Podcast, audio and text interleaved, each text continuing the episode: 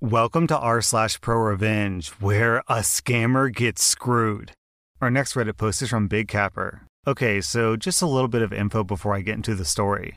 I'm a 22 year old guy who works construction. I run a few crews and I'm a foreman because I've been working in this field since I started working summers when I was 14, which is legal in my state. So, that being said, I have a lot of experience and I get paid really well. For my job, I need a truck that can pull a lot of trailers and also get into a lot of hard to reach job sites, especially in the winter. So I drive a new lifted pickup, an F 350. About four months ago, I got off work one day and I just really didn't feel like making dinner, so I decided to get myself the trusty Big Mac at McDonald's. Well, after I got my order, I was going to pull out into the parking lot to drive home, and I was looking hard over my left to see how busy the road was. Well, I wasn't paying great attention to what was happening in front of me, and as I was creeping forward, someone who was in front of me was stopped and not paying attention either. I ended up barely hitting his mirror and scraping his door with my front end. I immediately reversed and hopped out. I made sure the guy was okay and apologized, knowing that it was my fault, and I asked him if he wanted to call the cops. Let's call the guy Brent. Brent says, Nah, bro, we're all good. If you just get me your insurance info, I think we can get this taken care of. I was fine with that, as there was no damage done to my truck, and it's not required to call the cops for an accident if it occurs in a private parking lot. This is relevant later. We exchange info, and he seems pretty cool. So I tell him to go get the damage bid, and I'll just pay in cash so my insurance rates don't go up, as long as he's okay with that. He says that's fine and we both just leave. And I feel like a moron. But all in all, Brent seems like a cool dude, and I just hope that we can get this sorted out smoothly. About a month goes by, and I haven't heard anything from Brent or the shop that I told him to go to. Honestly, I wasn't too stressed about this because if he decided not to get it done, then that's on him. Well, he calls me up one day at about noon saying that he can't remember my name and he wanted to tell the guys at the shop who sent him there because it seemed like we knew each other. I told him my name. He then sends me the bid for the damages and it comes out to $2,403. This was way more than I imagined, but I said to just get the work done and that I would take care of the bill afterwards, and that was that. He said that was cool, he hung up, and I went on with my day as usual. Another month goes by, and I don't hear anything until Brent calls me up at work one day. He says, Hey, brother, I talked to the shop and they said they can't get me in for another two weeks or so, and they may end up charging me more if they find more damage. I say, Okay, sounds good. Just let me know, man. I hope it goes smooth for you, and I'm sorry for the inconvenience. He seemed to take it well, and I'm just really trying to be a good person. He responds with, well, after talking to my wife, I'm okay if you just want to write me a check for 2500 and we'll call it even. This seemed odd to me because why the hell wouldn't someone want their vehicle repairs all paid for? I say, okay, man, let's set a time and place to meet and I'll get you paid. He liked the idea and he ended the call by telling me that he would let me know. Yet another month passes by and I hear nothing again. At this point, I'm getting fed up and I just want the situation to stop hanging over my head. He hits me up at 11 p.m. one night and asks me to meet him in town.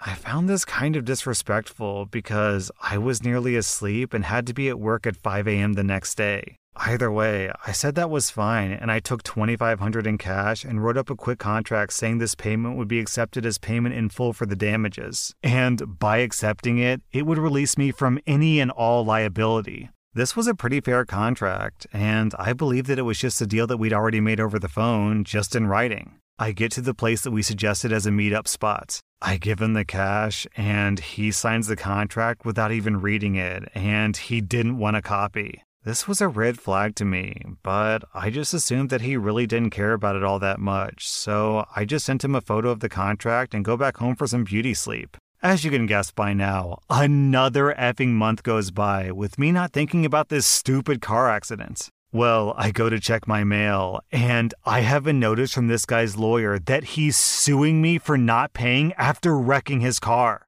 This pisses me off, but I also knew that I had plenty of text messages and a contract on my side. I immediately call Brent, and he blocks my number. Luckily enough, my girlfriend works for a lawyer, so I update him on what's going on, and he says he would love to help me. He lets me know that I saved my butt by writing that contract because any contract worth over $500 has to be held up at any level court in my state. I immediately get to work on my revenge. I remember that on the side of this guy's car, he has a business logo, and I took pictures of the damage. So I hop online and get to the Better Business Bureau to look up who owns this company, thinking that surely he couldn't own the business because he's such an idiot. I was wrong. This guy owns the company and he also has about 12 one star reviews, all of which are in dispute. According to all those one star reviews, he would tell people that something would cost one thing and then charge them four times more than what he said it would.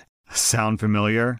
Remember when he said the shop was charging him $2,400 for the repairs? Well, now he was suing me for $10,000. That was four times what the shop told him that it would cost. Unbelievable. He was trying the same sneaky stuff on me. My lawyer takes note of this, and we show up to court ready for war.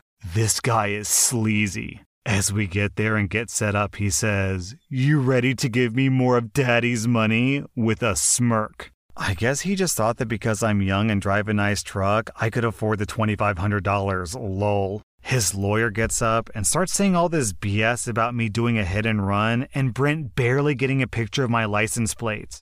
Then he says that I tried bullying him into taking a deal for only $2,500 when the damage was clearly more than that. There were obvious holes in his story, and he really didn't have much to say. Just imagine the smile on my face when my lawyer lays out the printouts of our text messages and the physical copy of the contract signed by Brent. Brent's lawyer went ghostly white and looked sick. After laying out all the evidence, my lawyer pulled out a little hidden gem the printouts of all the complaints we found on the Better Business Bureau, and how he was doing the exact same thing to me. That was the final nail in the coffin, and the judge said that he had seen enough. He asked Brent for any final statements, and Brent said, I don't even have the $2,500 anymore. Can I just get that and then we'll be okay? He literally admitted to the judge that he had received my money and that his story was complete BS. I thought that his lawyer was gonna strangle him. It was beautiful.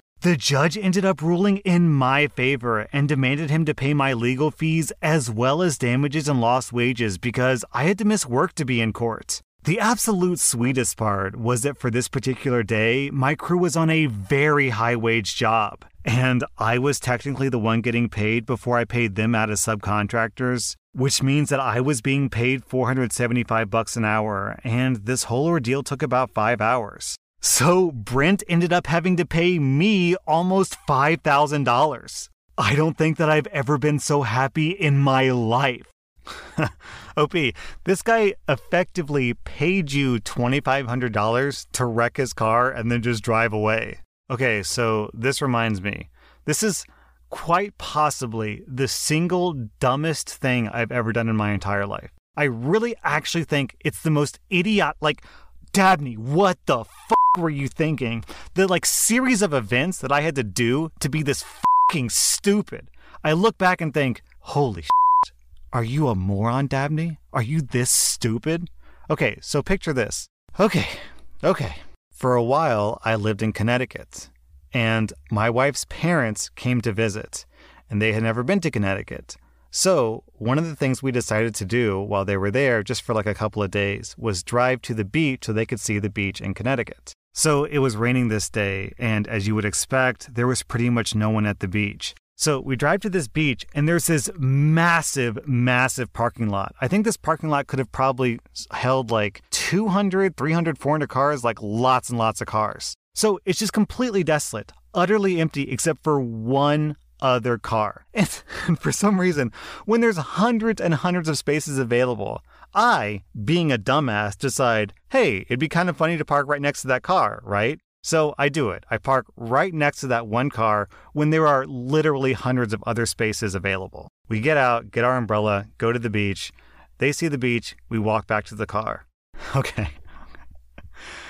As we're walking back to the car, I see one other person on the beach walking across the beach also to the two cars. And I mean, it's desolate. There's no one on the beach except for me and my family, this other guy, and the two cars. So I know, obviously, that this other guy is the guy who parked, who's parked right next to me. I have this really cringe moment where I'm like, man, I wasn't planning on being here for long. Uh, this guy's probably thinking, wow, that guy is such a douchebag. Why'd he park right next to me? What's the point when there's so many other spaces? And as, as we're walking closer to the car, I realize that we're synced up in such a way that we will both get to our car at the exact same time. Which, you know, because it has to be as awkward as possible because I made it awkward, so the universe has to punish me by making it extra awkward to ensure that we cross paths at the worst possible time. So as we're walking to the car, I think to myself, wouldn't it be ironic if I opened my door and like dinged the side of this guy's car by accident? That'd be really cringy, wouldn't it? And so as I'm walking, suddenly that thought is in my brain and I can't stop thinking that thought.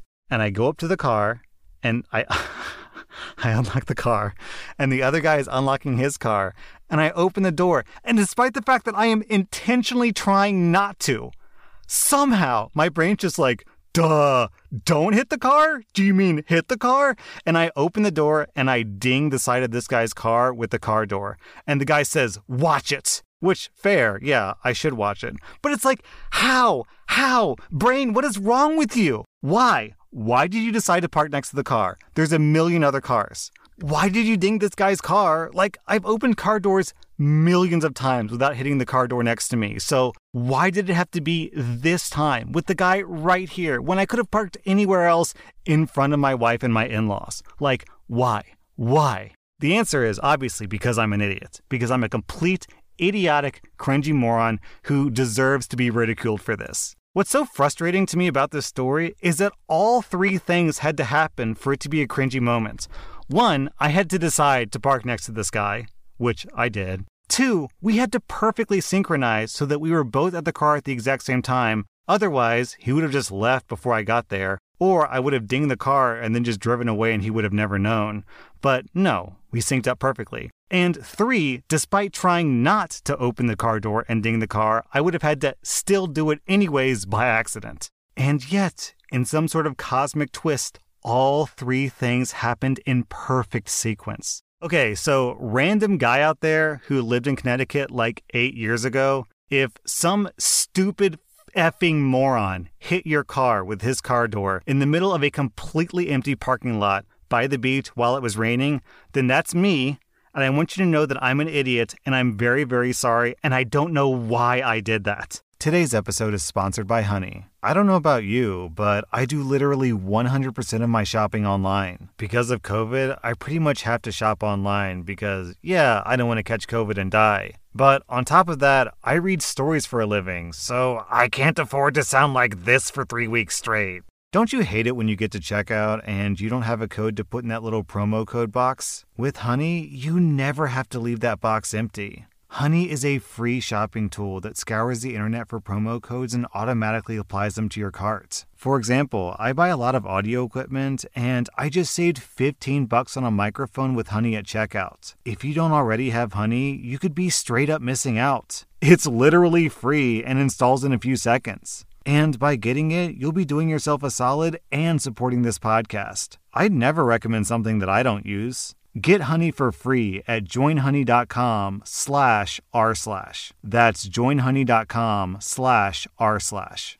Our next Reddit post is from Chuck at Bucket. UPS smashed a nearly new MacBook that I sent through them. I asked them nicely to pay me back for it, and they screwed around, blaming me, blaming my packaging, saying that it was impossible they damaged it, etc. I was able to prove that my packaging was flawless and get a statement from the Apple shop that I took it to to say that it was damaged because it was dropped or thrown around. I could also prove that it worked when I sent it. UPS wasn't interested and they screwed around for weeks, sending me from pillar to post, even threatening to make me pay interest on custom charges, which I was not liable for because the laptop was smashed on arrival and thus worthless at import. I took them to small claims. They hired a lawyer who sent me letters saying they contested it and they would go for full fees if I lost. I went for it anyway. I did law stuff at university, so I knew the basics, and I thought my case was pretty clear cut. I won. I won my cost backs plus extra plus interest. The UPS ignored the court order and didn't pay. Now, this laptop was originally being sent to my beloved mother in law. She asked me to help her with the problem because UPS was also seriously harassing her for the customs fees. However, very unexpectedly, before I could resolve it, she passed away. This was the last thing that she ever asked me to do for her. I love that woman more than pretty much any human on this planet. She was my mother, my best friend, and my mentor. Taking down UPS was now my own personal vendetta. I researched my options and I could have taken the usual legal routes to reclaim my money, but no, F them. I don't care about the money anymore. I want revenge. I want drama. I want karmic justice. I went to the High Court and I got a writ of control. I, of course, added on more fees and more interest. I then hired the most aggressive bailiff firm in London. I trusted that the awful processes and attitude of UPS meant that they would ignore the letters and they'd actually get a visit. And they did. The bailiffs rock up at UPS headquarters and explain the situation. The UPS refuses to pay, so the bailiffs start listing goods. Security tries to make them leave, and the office manager tries to bully them out. Obviously, the bailiffs aren't intimidated by this, and they just start doing their job. I wasn't allowed to see the body cam footage, but they did send me a detailed report. Here's an excerpt from the final copy. Calls were then made to the accounts manager, who arrived in a hurry. Since they continued to refuse payment, the agent again explained the removal process and the costs involved, and they called the office for approval to begin removals. The agent then began to seize assets. The finance director then arrived on the scene. He was not at all happy about the attendance, but he ultimately agreed to pay a voluntary payment in full from his personal account in order to stop the removal. I know that it's a drop in the ocean to UPS, but I got more than double what I originally asked for to replace the laptop. They would have had to pay even more on top in fees to the bailiff. I think that it cost them at least three times more than the original claim in the end. But mostly, I just enjoy the mental image of the flustered finance director and his impotent rage, having to pay his own money to stop all those movers from taking desktop computers, fancy pot plants, and things out of their swanky head office lobby. That was r slash pro revenge. And if you like this content, be sure to follow my podcast because I put out new Reddit podcast episodes every single day.